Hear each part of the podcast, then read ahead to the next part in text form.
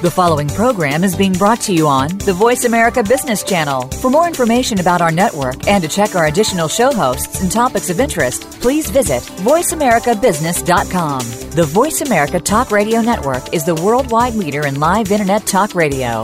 Visit VoiceAmerica.com. The views and ideas expressed on the following program are strictly those of the host or guests and do not necessarily reflect the views and ideas held by the Voice America Talk Radio Network, its staff, and management.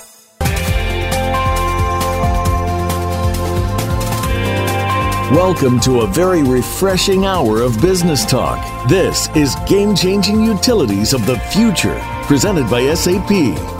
The best run businesses run SAP.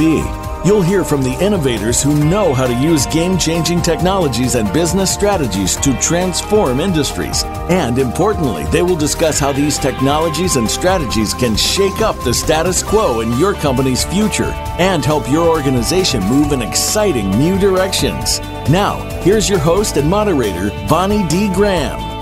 Welcome, welcome. If you want to run with the game changers, you are absolutely in the right place. Today's buzz, well, you have to listen up. This is kind of complicated. So bear with me for a second. I found a quote from a gentleman named Saif Abboud, energy tech at Asha Labs. He stated this quote, January 4th, 2017. If you're looking him up, he wrote the book, Advancing Technology and the Utility Industry, as well as 40 semi-obvious startup lessons. Sounds intriguing. Here's the quote. Consumers do not necessarily want to know how blockchain specifically benefits them. They just want to know that their power will stay on regardless of who it comes from and what technology was used to ensure the correct amount of electricity used was billed. Doesn't that apply to all of us? Of course it does. So what are we talking about? Obviously, we're going to be discussing blockchain today. Blockchain is a major potential disruptor for the energy industry. Will it or won't it? We're going to find out. Applications are currently being explored globally and a new ecosystem of energy startups is emerging charging. Think disruption. There is no defined limit to which this technology may be leveraged to provide solutions to problems that persist in various industries, including utilities. Imagination is the only barrier. So it's wide open. We're going to be talking today. Our topic is blockchain and utilities and the impact, please. Think about the Oscars and the envelope, please. I know I tried to make it sound punny, but here we go. I have two very interesting panelists, very smart. This is their wheelhouse. I'm going to be introducing you in a moment to Stuart Ravens. He's no stranger to Game Changers Radio. He's a principal research analyst contributing to Navigant Research's utility transformation. And he's joined on the show today by Henry Bailey, Global Vice President of the Utilities Industry Business Unit for SAP. Thrilled to have them both on board. We have to do a shout out to James McClelland at SAP, who is the sponsor of this series and talked Stuart and Henry into joining me today. So let's start off with the opening quote. Stuart has sent me a wonderful quote from Friedrich Wilhelm Nietzsche.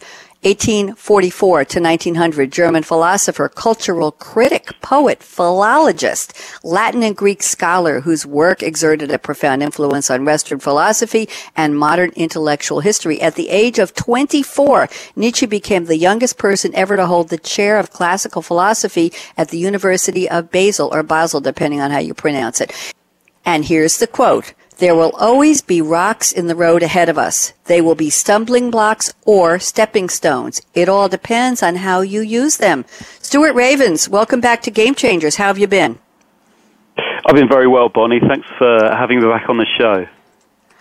Well, we're happy to have you back. You're always so smart about these topics. Stuart, are you a big fan of Nietzsche's?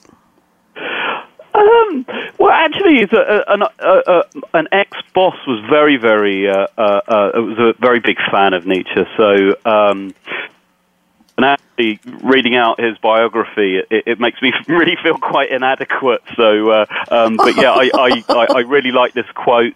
Um, I think this quote applies to so many different things, but the fact that it, um, I, I, I like the pun of stumbling blocks um, because I think there will be a few when when we talk about blockchain, um, and uh, you know I, I, think we're really at the peak of the hype cycle for blockchain.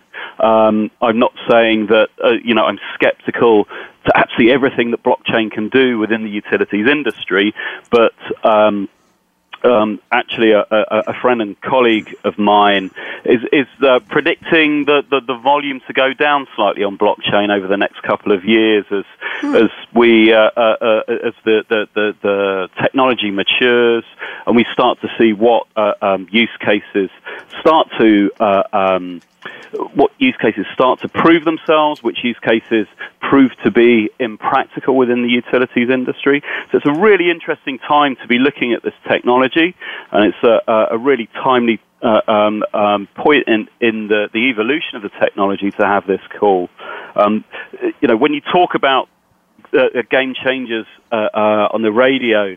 Mm-hmm. You know, we can talk about game changers for, for so many different kinds of technologies, but the promise of blockchain is so powerful. It's such an exciting time to be looking at the industry. It is a little bit dangerous because we can get a little bit carried away with ourselves.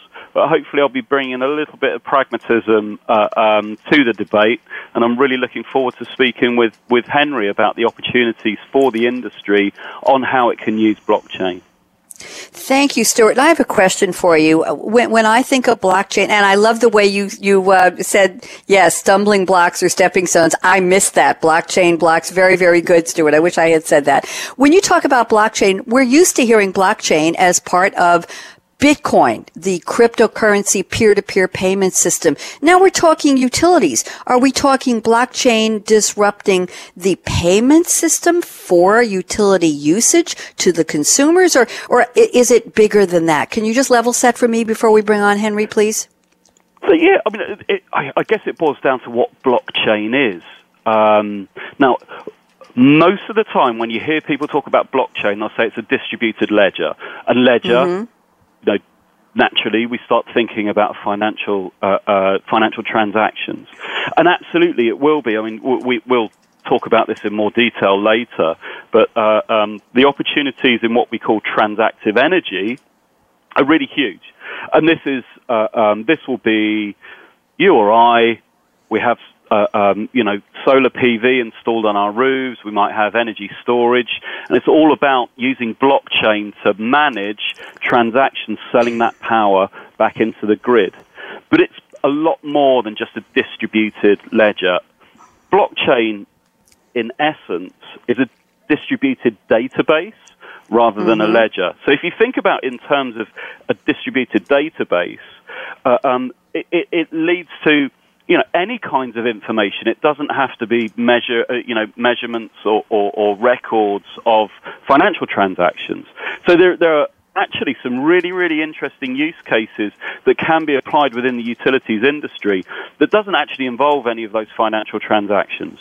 Two of those would be managing uh, the security of Internet of Things devices, so anything that's connected. There are use cases for, for using blockchain there. Um, a, a, really interesting uh, um, implementation that I've seen actually in financial services where you'd think of financial transactions, but it's actually information management. So uh, mm-hmm. there are some really interesting use cases for using blockchain to share information both within a business through different departments and employees, but also outside of that business as well. So if you think of the utility e- ecosystem, you know, for example, when they're building uh, um, physical assets, um, a lot of sub- subcontractors, uh, um, all sharing information and there's some real stumbling blocks and a lot of difficulties in trying to share that information across those different uh, um, different stakeholders w- within particular product, projects. And, and blockchain really does have a role to play there and, and could actually revolutionize the way uh, um, information is, is stored and managed for, for asset management purposes. Thank you, Stuart. Very interesting. And I'm learning every time we do a, a, show on blockchain. And this is, I think, the second one we've done in the past couple weeks. We have several more coming up on our other series. So I'm always learning and I appreciate that. Now let me introduce Henry Bailey, Global VP of Utilities Industry Business Unit for SAP. Henry has selected a quote from Larry Summers. Now you might be scratching, who? Larry Summers? Lawrence Henry, Larry Summers. He's still around. He was born on November 30th, 1954. He's an an American economist who was president emeritus and Charles W. Eliot University professor of Harvard University.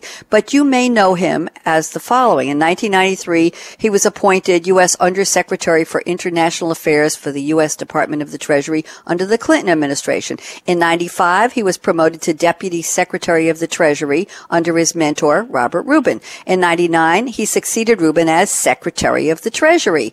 Uh, after President Clinton's term was over, he served, Larry Summers served as the 27th president of Harvard University from 2001 to 2007, and then he became a managing partner at the hedge fund D.E. Shaw and Company and a freelance speaker at Goldman Sachs, J.P. Morgan Chase, Citibank, Merrill Lynch, Lehman Brothers, and on and on and on. And he's now working as a columnist and in the private sector. So we, uh, I think, Henry, I'm about to read the quote, but Stuart was saying he, he was a little bit abashed at all of the history of what Nietzsche had done. Look at what Larry Summers has done, and he was only born in 1954. So here's the quote Henry has selected.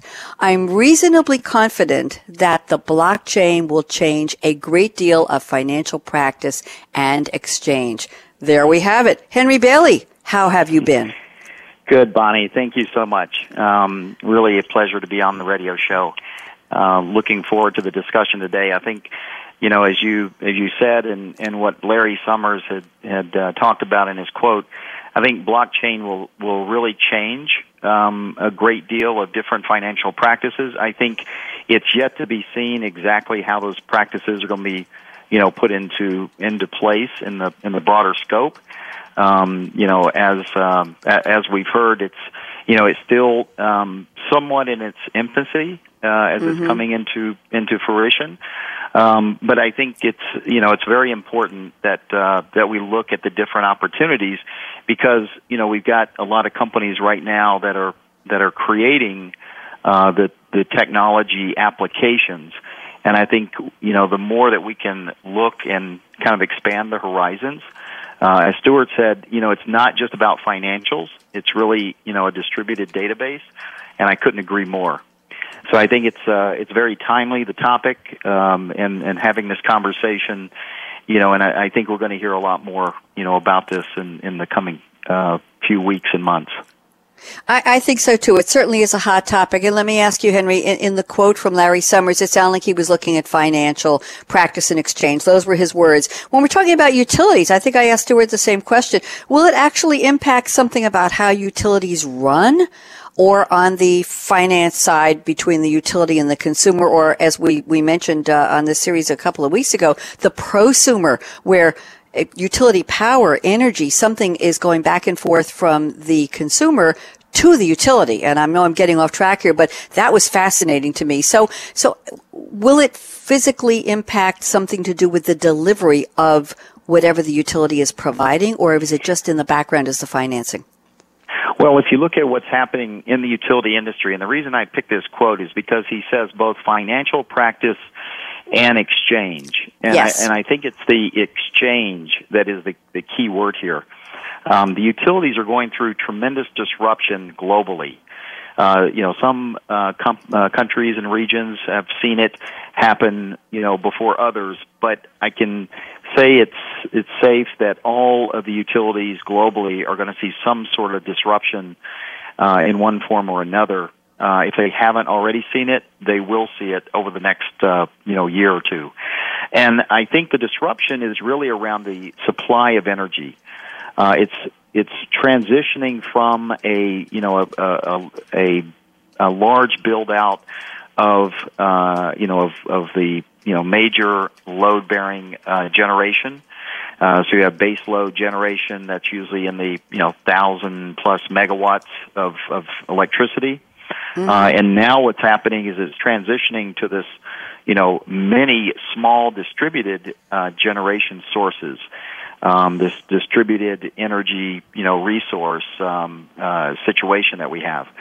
And so I think when you're now you're talking about smaller uh, increments of energy, but more of those increments coming on, you know, to the grid. And so it's transitioning from you know, a large base load, you know, uh, on 24/7 to mm-hmm. a, um, a a more uh, you know segmented type of distribution network where the consumer, uh, called prosumers, are Right. going to be just as part of the system, you know, as the utility owned assets. And we're seeing other, you know, third party com- companies coming into play. Apple, Google, you know, they they both have filed uh, and received, I believe, approval to provide energy into the grid as if they were, you know, an independent power producer. So I, I think, you know, it's that exchange. I think is the key word in uh, in Larry Summers' quote that I really honed in on. Thank you. Very interesting. I'm learning from both of you. Um, did you like my title for this episode? Let me ask you first, Henry. Blockchain and utilities and the impact, please. I was I was trying to conjure up uh, the Oscars with no mistake on who got the winning, who won the best picture this time. Uh, any thoughts on that? Is there going to be impact? In other words, should we just said the impact is or and the impact, please? Is there any question that it will and already is impacting utilities? What do you think? Well, I, think you, from my perspective, I'm seeing a lot of um, you know uh, pilot projects that are that are going into play. You know, from uh, you know from from New York City, uh, you know, to Europe, uh, to Australia. You know, there are multiple uh, efforts that are underway to understand what the you know what the benefits and capabilities are, and you know to actually look at using uh, uh, energy as in some cases a currency, uh, where it's you know traded in like goods and services as opposed to actually monetizing. You know the uh, something like uh, uh, Bitcoin, um, but I think um, I think there will be its own unique token that will have uh, characteristics around you know the energy components. Interesting, interesting. Thank you very much, Henry Stuart. I'm going to ask you a personal question, but you've been on so many times with me. You, you know what's coming. I'm going to ask first of all, where are you calling from today? And what's in your cup if it's something interesting? If not, what would you rather be drinking that will make you smile? Because I have your picture in front of me and you're definitely smiling. So, Mr. Ravens, where art thou? What art thou drinking? So I'm I'm uh, speaking to you today from Sevenoaks, which is in Kent, just just outside of London. Um, it's where I live. I, I, I, I usually work in my home office, um, and I am drinking today out of a small glass tumbler a very delicious elderflower and pomegranate fizzy drink. And and is this what we call a soda here in the United States, or do you call You it would, pop? yes, sorry. I should have said soda. El- elderflower and pomegranate soda. That's what I'm drinking. Pome- does it have a name? Is there a brand? You can mention brands, you know. Uh, I think it's Bottle Green.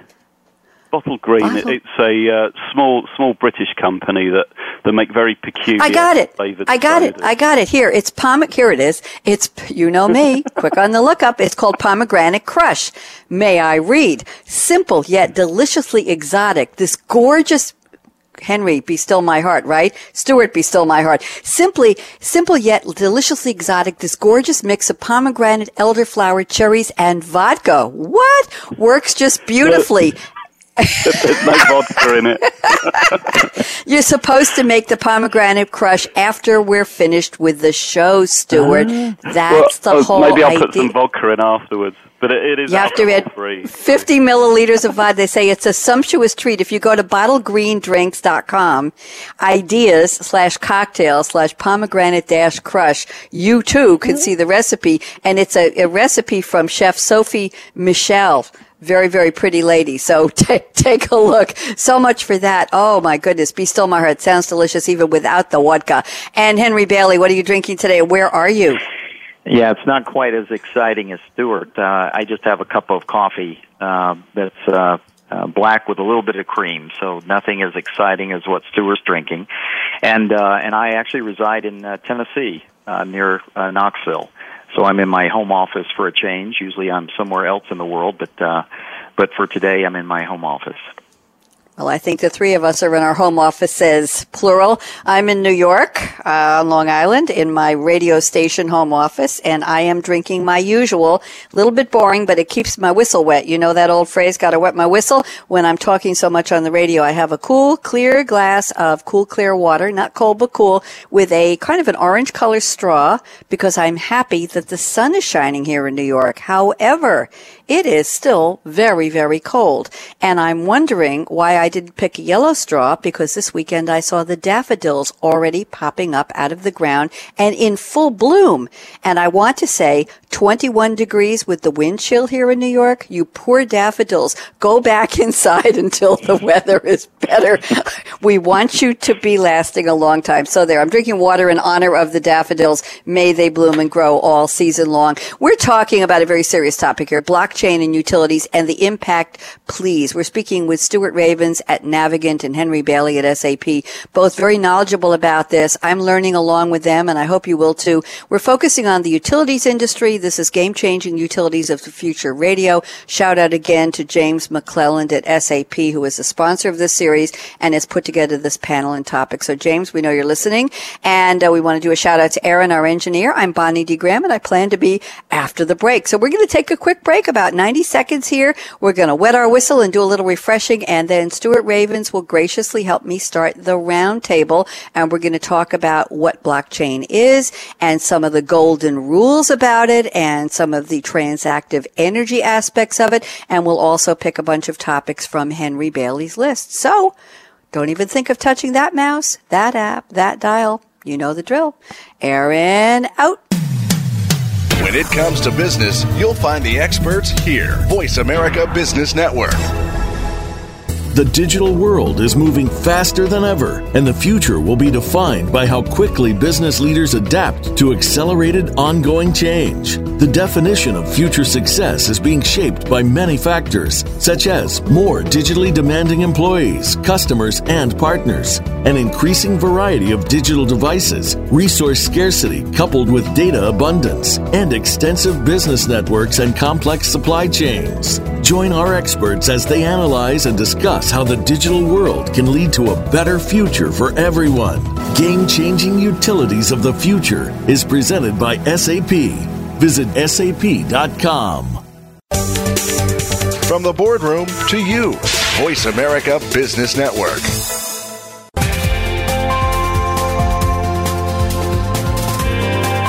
You're listening to Game Changing Utilities of the Future, presented by SAP. Email your comments and questions to bonnie.d.graham at sap.com.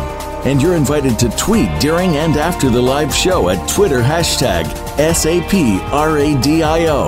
Now, let's get back to game changing utilities of the future.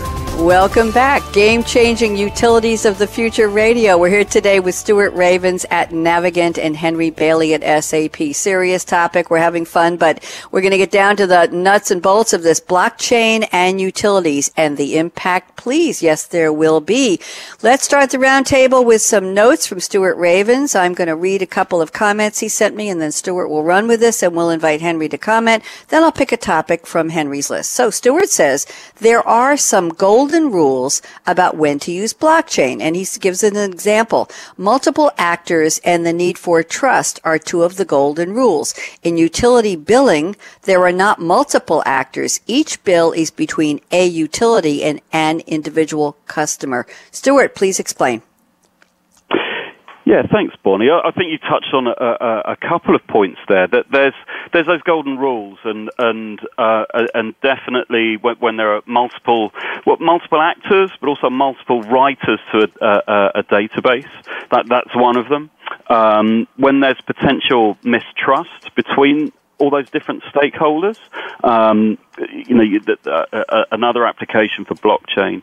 Um, also, there's there's an additional one that that, that um, you didn't mention, and that's the the where the, the, the central intermediary function. So, you know, typically this would be the, the you know the market maker uh, when they're inefficient or ineffective, um, they're expensive, or even don't exist because they're difficult to find because no one wants to do it. Again, uh, uh, the distributed nature of the blockchain really makes that. Uh, um, uh, uh, it really replaces that, that need for, for a central function. But there's really one golden rule that I love, which kind of segues into what you talked about in billing, is that mm-hmm. um, you know if a process works well in a relational database, then keep it in there. That you don't need blockchain because you know there there are some there are costs associated with blockchain in terms of the fact that it's a distributed database. It has to be stored in uh, all of those different locations. When you write to the database, all of the different computers that that database is stored on has to validate uh, um, those edits and have to update themselves. So, you know, the processing is perhaps not uh, uh, um, is more inefficient uh, um, than doing it in a, in a, in a relational database. So billing for me is it, it's a bit of a bugbear for, of mine at the moment because I'm seeing a lot of people kind of you know writing in blogs and talking at conferences saying that blockchain will transform utility billing. Now it will have a huge impact if something like transactive energy takes off because it will change the whole way that customers are billed. The actual billing process and if we look at it at the moment, uh, um, it, you know, the, the, there are multiple relationships, but it's always between one customer and the utility. Okay, so uh, um, li- literally all that happens is the utility collects my consumption data and then raises a bill using that information. Now, there are some problems with that, and, and the biggest problems with uh, um, utility billing when, is when that data is collected manually. Um, so you know, there are a whole host of different opportunities for the wrong data to be input into the system, so I get an inaccurate bill. Mm-hmm. Now, blockchain will never solve that because obviously manual data collection for, for my consumption is an analog process. Um, and it'll have to be digitized to collect that data. And the way you digitize the collection of consumption data is through a smart meter. Now, why would anyone collect that data from a smart meter and start publishing it to mul- multiple uh, um, instances of the blockchain, or just collect it centrally and process my billing data um, centrally? I, I see no application for blockchain to underpin uh, uh, um, uh, to underpin utility billing with that said, um, the real opportunity is with transactive energy. It's with consumers, you know, residential customers and small and medium-sized businesses, and we shouldn't forget them.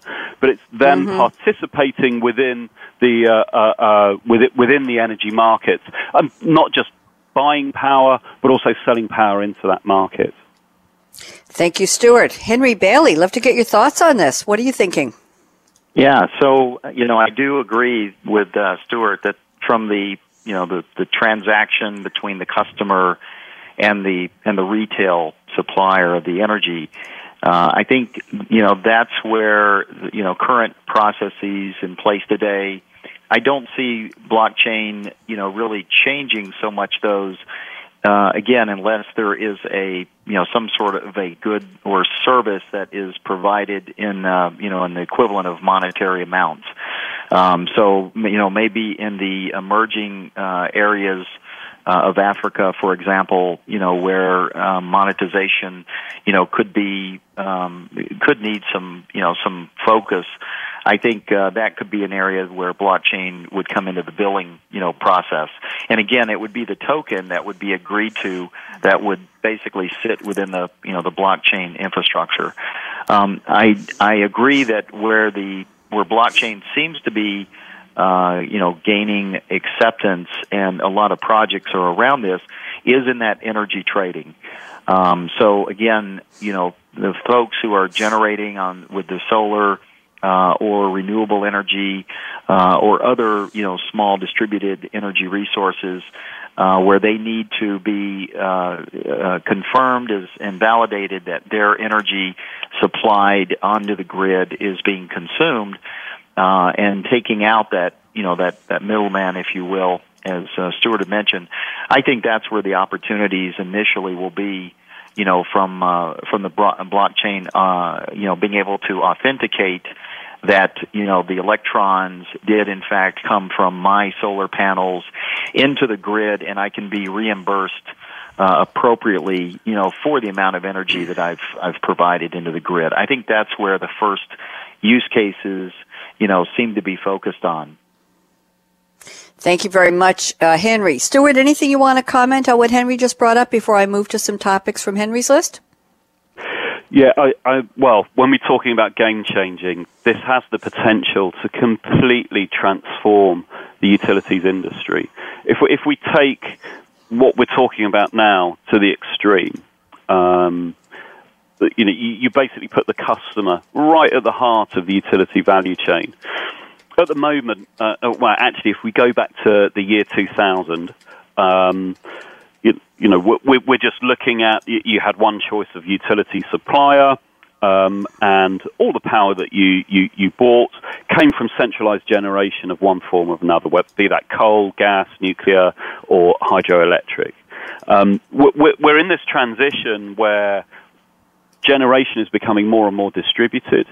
Um, and if we talk about residential solar particularly, practically everyone with a solar panel on their roof at the moment will have some form of government subsidy to have that uh, uh, on their roof.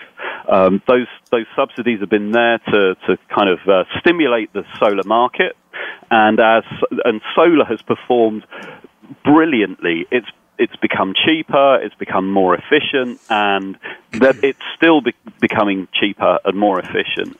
And that's removed the need for the subsidies. There's still a requirement for a small form of subsidy. Um, and that's just to help consumers uh, uh, use their own power. If you bring energy storage into the mix, and uh, uh, again, the cost of energy storage is falling. Uh, um, uh, to, to, the, to the point where in a few years' time it will also be economic. You, you, um, you know, you basically create an environment with blockchain where uh, a consumer can actually make money from their solar investments. Mm-hmm. And, when, and, and as that happens, you know, it's just going to encourage more and more people to have solar on their roofs. Okay, so so um, uh, uh, Energy Networks Australia have written a position paper which talks about where the vast majority of Australians will have solar panels on their roofs. Uh, um, I think it, it, it uh, um, will account for about 90% of residential energy consumption and meet about 50% of the, uh, the country's needs. Um, what this actually does to the networks is also transformational as well because the networks really weren't designed for uh, um, you know for, for, any kind of uh, generation to be uh, uh, connected to low voltage distribution networks. So there's a, a, whole host of changes has to be done you you know in this in this low voltage areas for the distribution network companies for the for the suppliers for customers as well. It completely turns the whole industry on its head. It's a really really exciting time. And I think blockchain is, you know, at the moment, I would say it's likely to come out as the, the, the, the, the technology of choice to underpin this entire transactive energy market. That's exciting. Stuart, I think that's very, very exciting. I, I don't know if we use that word yet, but w- when we think of utilities, I think you just said it. We think of, oh, I'm living in this neighborhood. I have to use this electric company. Oh, uh, you know, the billing is confusing or, or they have a lot of power outages or we have a lot of brownouts or the lines are insecure when we have, when we have things like storms here in New York. Uh, so this sounds exciting that there are more options. I, I want to move on to something from Henry's list. Henry, I don't think we covered this yet, but it also sounds exciting to me. Let me just read a little bit from your notes and, and tell me if you want to go there.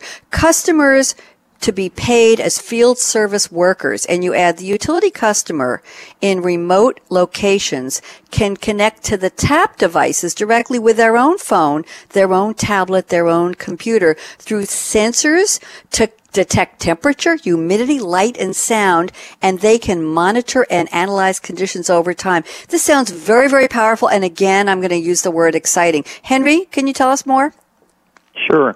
So, um, as we talked about, uh, you know, we're looking at really two uh, approaches of blockchain.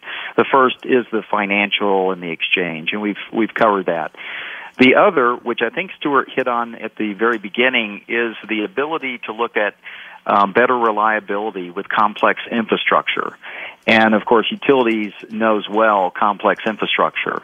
Um, I'll take the mm-hmm. example in Australia. Um, there's an American company called Filament where they're setting up these taps on power poles in Australia. These devices can talk to one another. And what's interesting about using uh, uh, blockchain is that it basically allows them to have this, you know, uh, Internet of Things connectivity using that backbone um, to reliably communicate between the assets.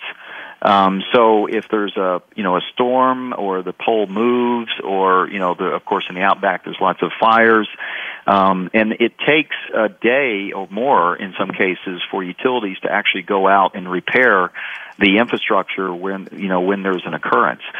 So if you can tap into the um, you know the the the users of the electricity, the customers themselves, and basically use devices that they already have in place, so they're already you know connectivity that's going on, um, and be able to talk to these devices. Now you can first of all authenticate that mm-hmm. you know the person is actually there physically at the at the location they may be taking some pictures, you know, on their devices, and the utility already has embedded through, you know, the in this case the the blockchain technology, these taps or or devices on this asset. And then the utility can basically uh, incent the customers, um, you know, maybe through some promotion, discount on electricity, or uh, or whatever you know the agreed upon um, uh, monetization or you know service um, might be, uh, so that they can incent the you know the customer to actually help uh, as part of the extended workforce, if you will, um, to simply uh, locate an issue, be able to take photographs, and provide information, you know, back to the utility. Uh, in fact, um, you know, if if they gave the utility permission, they could even um, utilize their smartphones and smart devices so that when they're driving by the poles, um, the the connection is made, and then the phone becomes kind of the you know the conductor to transmit information you know back to the utility, um, so that you know maybe they have additional communication you know in place to help with uh, reliability. So this was something I thought was very interesting that's occurring again in remote locations um, mm-hmm. in Australia, and these are things that are being put in place today as experiments to see what kind of uh, opportunities might exist with this technology. Uh, Henry, I have a, a, probably a very naive question for you, but when you talk about tapping, tapping, I want to see if I understand this right. Would that negate the need for batteries in your to keep charging the battery in your cell phone, for example, in your mobile phone? If you drive by and you tap into this sensor, will you be pulling power into your phone by that sheer act of tapping, or am I misunderstanding it? No, this is more of just communication with the Got device it. that that is in the in the pole. And keep in mind that that the communication is happening both asset to asset as well as you know asset to the to a, uh, a device you know that would then be able to allow a person to you know maybe take some action. Thank you. Very, very interesting. Okay, so let's go back to uh, Stuart Ravens. Stuart, any thoughts about what Henry just shared? I'm fascinated. Yeah, well, well I just want to pull out a, a, a, you know a very minor thing that Henry mentioned, but but you know it, it's just an indication of how how this could transform uh, uh, utility relationships with their customers. And there's that whole point about incentivization. So the, the, there's uh, you know first of all we're talking about a networks business, and a networks business you know, giving incentives to customers. Now, networks businesses really had nothing, have nothing to do with customers unless, you know, they're dealing with a fault uh, um, or providing a connection. You know, what, Henry said is a networks business giving incentives to a customer to, you know, maybe take photos, maybe use their uh, um, their their, their uh, communications devices as as information hoppers. Um, but it's that that, that changing relationship. If we go back to the year 2000, like I mentioned before, the whole energy value chain, it was a volume business. It was about supply. And mm-hmm. you've used X, X amount of kilowatt hours, I'm going to charge you Y. And that's it. That, that's all it boiled down to. If you take my example, well, again in Australia, um, you know, if, if, you look at Energy Networks Australia and, look, and, and if you think about what, what happens if 90% of residential power requirements are met by solar and storage, well, what does that mean for, for utilities? So people with large scale centralized generation, suddenly, mm-hmm. uh, you know, lose 90% of their residential market. Um, you, you know, you, you, utilities really have to start looking at where does the value lie. And the v- value is no longer not, uh, not just about uh, uh, volume, because vo- volume will play a part. We're, we're not going to get rid of centralized generation uh, um, overnight. Not even by 2050 will, uh, uh, centralized generation disappear. It's going to be there. We're going to have a requirement for uh, um, you know that base load. But where's the value? You know, the value suddenly stops being how much can I supply a particular customer, actually shifts on its head, and it shifts to, you know, how can I how can I make money helping my customers save on power? Mm-hmm. And, and that's the transition utilities have to make. You know, so they have to provide some some form of baseload supply to their customers. But but uh, you know, what are those services? I mean, we talked about incentives for for grid management purposes you know, there, there's solar sales, there's there's storage sales, there there are demand response programs. There's a uh, you know there's offering a transactive energy platform. There's a whole host of services rather than supply and that's the way that the industry is changing. It, it, it, when I say it has the potential to, to, to, turn this industry on its head, you know, I'm not exaggerating. I'm usually a skeptic about things. I always take things with a pinch of salt. I'm very much glass half empty. But but this really, hmm. really does. Uh, uh, threaten to change the entire way that the, that the energy uh, uh markets operate.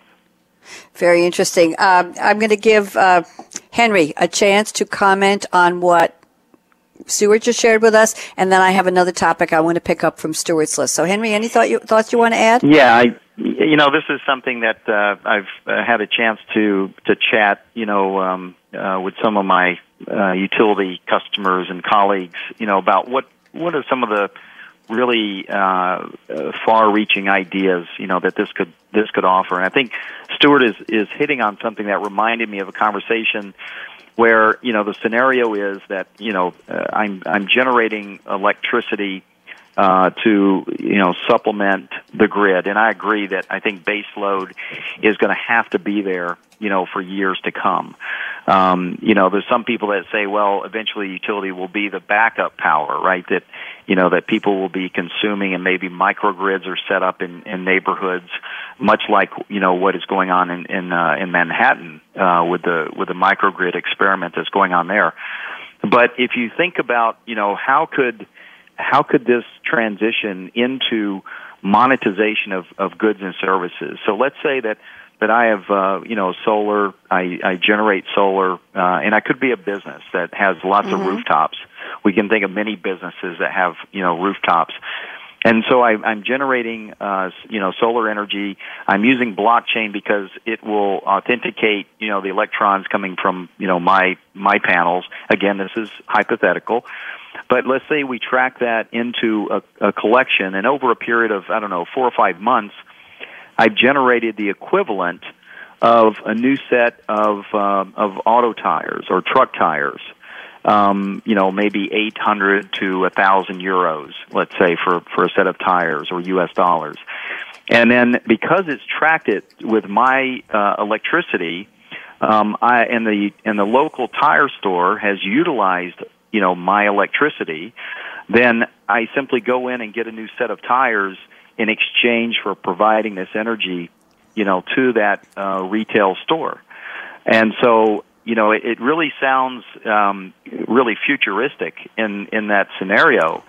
But when you think about the thing that blockchain does, it has the ability to uniquely identify very very small uh, amounts of, of electricity uh, down to the kilowatt you know level, which is really mm-hmm. a, a new opportunity for utilities. Typically, utilities trade energy in, in megawatt blocks when they need excess, when they need to cover potential you know peaks during you know a hot summer day. And this allows the utility to be able to trade down into, you know, the very small um, amounts of energy, and be able to track that. Um, and again, they become brokers in this process. So, you know, I'm I'm providing energy from my solar. It's being mm-hmm. consumed at the other end. that very first statement Stuart talked about, the customer and the utility having that one to one relationship, as long as you accurately are able to track the energy that I'm consuming and tie that back, you know, to a, uh, a cost of that energy uh, for, you know, uh, a fair uh, trade, I think that's where blockchain has uh, opened up some opportunities, at least in the thinking around that. Henry, thank you. I have a couple of questions for you. Is this what you're talking about, peer-to-peer trading or transactive energy? Is that what, what we would title mm-hmm. this? Okay. Yes. So my question is, who who decides the value? I have two questions, and, and we can go between you and, and Stuart. Uh, a couple of questions I think are very pragmatic that maybe our listeners would like to know. So let's say uh, here on Long Island, about five years ago, we were hit big time by Hurricane Sandy. There are communities that are still not recovered yet, have not rebuilt. A lot of questions about who's going to pay for it, et cetera, et cetera. It really knocked out everything for at least eight days, no power at all. So let's say that there was a community, Henry, 10 minutes from here that was not affected by Sandy and they had solar power to spare. Could they have through a blockchain setup through the utility, whichever one or two utility companies have negotiated sending power to us so we didn't have to mm-hmm. be powerless for eight days? Could that have happened? Well, there was actually uh, in that scenario there was a, a microgrid that was in you know downtown Manhattan that was set up mm-hmm. that was isolated from the grid, so that when that occurred, you know all around it the lights were off, but this microgrid actually stayed energized. And and and so that was actually um, you know one of the things that was studied around how would these microgrids be set up uh, within cities. So there may be actually several microgrids that could be set up within the city. Uh, and then if you have a microgrid, you have to have a, a, a local, you know, distributed source of energy if you don't have a baseload, you know, power plant right there. And so the ability to connect, you know, these uh, distributed energy resources together uh, mm-hmm. and be able to have this peer-to-peer, you know, network uh, is one of the, the key factors that they're looking at in setting up these these microgrids around this uh, you know renewable energy project that's going on. Very interesting. And and my other question, and Stuart, we'll get you into this in a second. My other question is, if you're sharing energy, trading, as we said, peer-to-peer trading, who sets the price? So you mentioned maybe it sounded like a barter to me, Henry Bailey, where I might supply solar power to uh, a local tire store, and then they would give me tires. Who decides which tires and what value? I just bought a pair of Bridgestone Potenzas, and you don't want to know what they cost for my little sports car. I don't know how much, how many years of solar energy I would have had to have given to, to my mechanic to pay for those. But how, how does the compensa- compensatory value get set up? Yeah, well, the you know it's done it's done now on the you know on the on the the, the markets right. So you have uh, in in the area up in the northeast, you know, PJM, uh, the the Pennsylvania, New Jersey, Maryland interconnect, um, essentially sets the price based on you know supply and demand uh, with certain criteria around that. I and I really think that's where the utilities are, you know, uh, can really play, you know, the the role in this is really that that market coordination, you know, to mm-hmm. to set those prices. And and again, I think being able to have a smaller uh, definable, um, you know, energy, uh, you know, value uh, that's tied into a blockchain token as opposed to you know trading on these big energy blocks. Um, I think creates a you know much more defined uh, process, you know that can that can evaluate the energy you know even more to an exact uh, nature than it is today.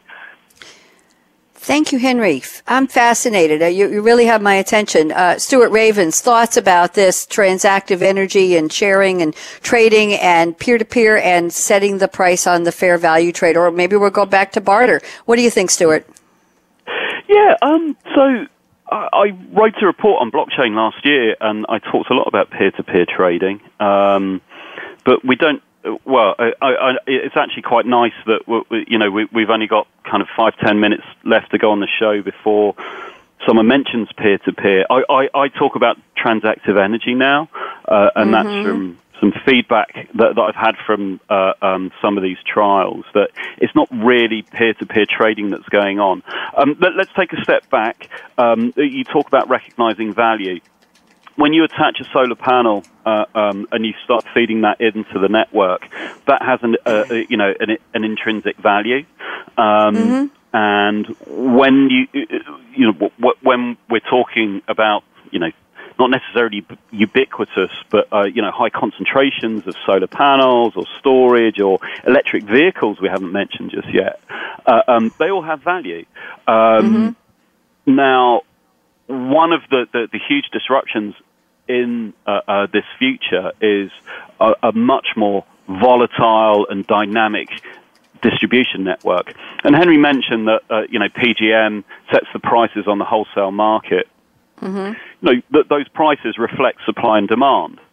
But when you're talking about a dynamic and volatile distribution network, there will be, you know, the, the, the, value of different assets will increase and decrease depending on supply and demand on a re- highly localized level.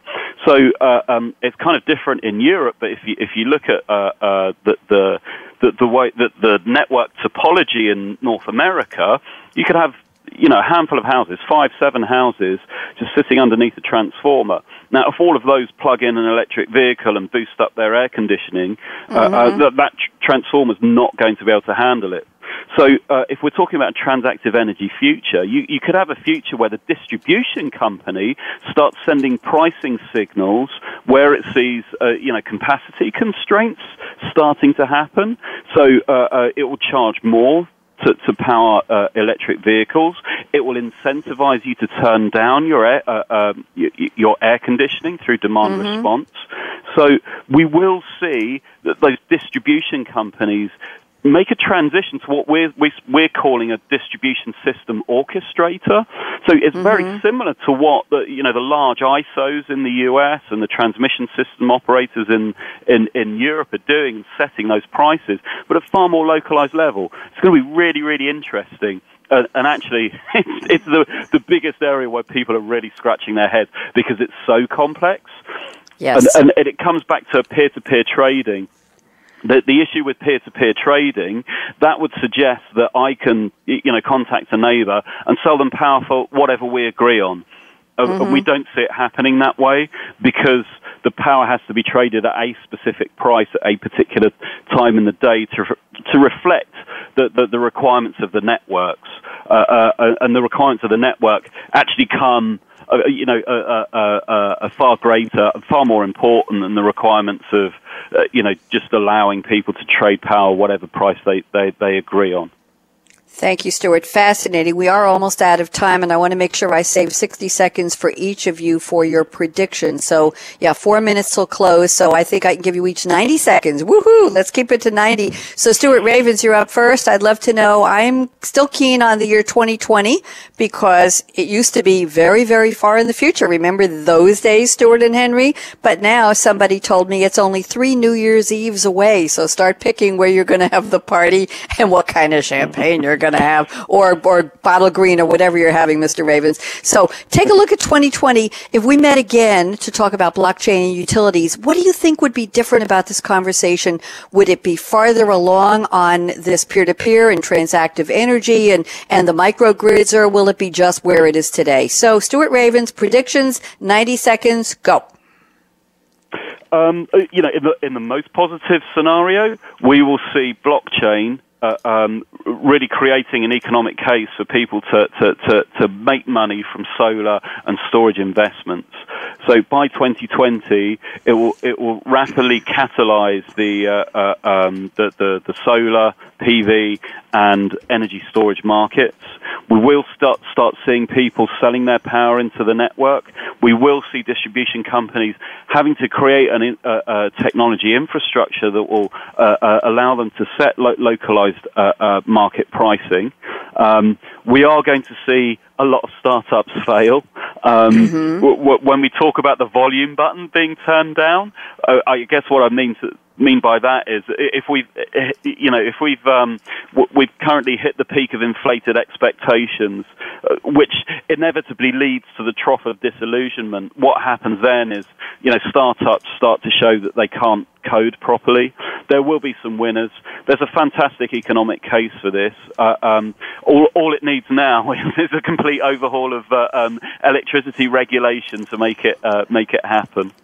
Oh dear, you mentioned the R word, regulations, overhaul. Uh, not in our lifetime, I don't think. Henry Bailey, I saved just a little over 60 seconds for you. Mr. Bailey, predictions go. All right, I'll be, I'll be quick. So I think that the to- the energy token, you know, the way that uh, the energy is monetized, there has to be a standard token that's adopted. There may be several right? It'll be uh, you know the, the the fits and starts, and there will be winners and losers. But I think there has to be an energy token that, uh, just like what Bitcoin is, um, you know, for for monetizing uh, a type of currency, I think there has to be a token for energy in order to measure you know that and be able to trade it in the in the marketplace. And I think the back to the the R word, the regulations. I think mm-hmm. because there are so many um, regulatory requirements for renewable portfolio standards around the world. Um, you know, several here in the U.S. Many states have a goal of a certain percentage of your energy must be, you know, renewable by 2020, and then 2025 and 2030. I think the utilities will look at at this as a way to uh, be able to satisfy that that RPS, that renewable portfolio standard requirement, by bringing more and more of uh, the renewables on through the you know the prosumer and independent uh, businesses you know that wish to supply energy and I, and I think the the token and the ability to measure that will be able to allow the utilities to satisfy the renewable requirements. And so I, I think that I think regulation, just like it does uh, any other time within utilities, I think that's going to play a part in this. Thank you very much. Henry Bailey at SAP Stuart Ravens at Navigant. Really appreciate your insights. This is such a fascinating topic. Very, very complicated. Obviously, we're getting a lot more shows to help everybody figure it out, but I think I know a little more than I did before we started. Shout out again to James McClellan at SAP for putting together this topic in this panel and Aaron, our engineer extraordinaire at the Business Channel at World Talk Radio. I'm Bonnie D. Graham. Talk to you soon here on Game Changers Radio. Here's my call to action. Fasten your seatbelt. What are you waiting for? Go out and be a game changer today, like Stuart and like Henry. Bye bye. Thanks again for tuning in to Game Changing Utilities of the Future, presented by SAP. The best run businesses run SAP. To keep the conversation going, tweet your questions and comments to Twitter hashtag SAPRADIO. Please join host Bonnie D. Graham again on Tuesdays on the Business Channel. We wish you a positively game changing week.